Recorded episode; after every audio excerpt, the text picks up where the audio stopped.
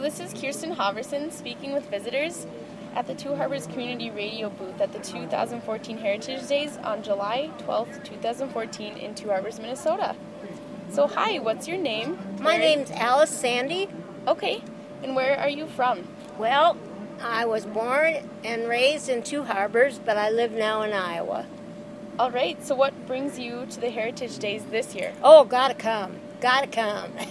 that, that's one thing we've always come back for is Heritage Days. And now um, my mom's in a nursing home, so I live at the house most of the time, so you'll see me around town more often. Yeah.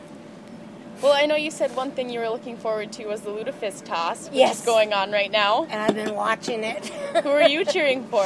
the Norwegians. Norwegians. I'm Norwegian as well.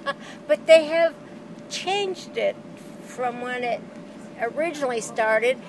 They wrap the lutefisk up now. Before it used to be just you know one slab of it.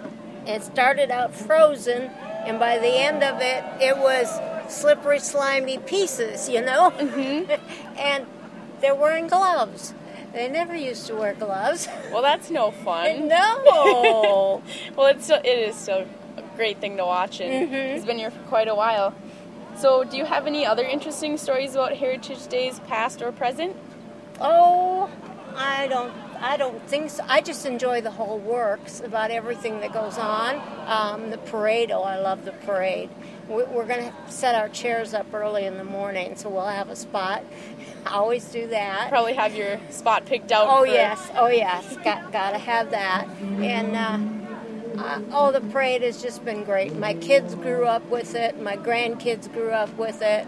So you know, it's just you, just say Heritage Days, the kids say, "Oh, we're going, we're going," you know.